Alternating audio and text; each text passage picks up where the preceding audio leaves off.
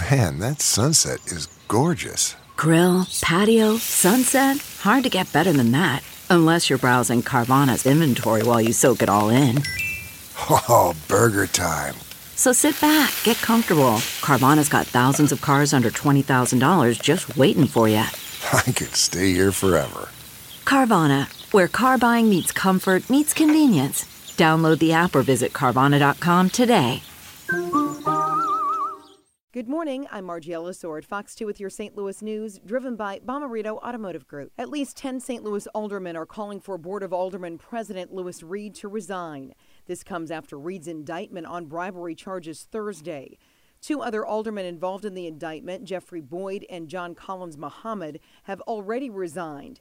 Reed said he would stay in office. Last night, his office released a statement saying he's working to gain legal clarity on transitioning critical functions from his office to the vice president.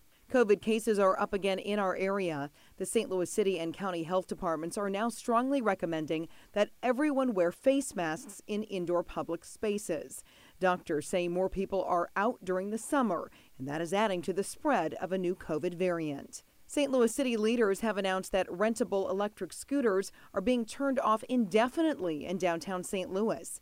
It's a response to violence linked to a large crowd of young people on weekends. This comes two weeks after rental companies agreed to shut down the service at 7 p.m. From the Fox 2 Weather Department, showers and storms that were originally expected on Tuesday have cleared out of the area. Now we can expect partly cloudy skies and mild temps that eventually warm up into the low 80s. The chance for storms returns tomorrow with a high of 82, a low of 63. Then another nice dry day for Thursday with a high around 80 and a low in the mid 60s. We could see some wet weather on Friday, but plan for an outside weekend with partly cloudy skies and highs in the upper 70s on Saturday and Sunday.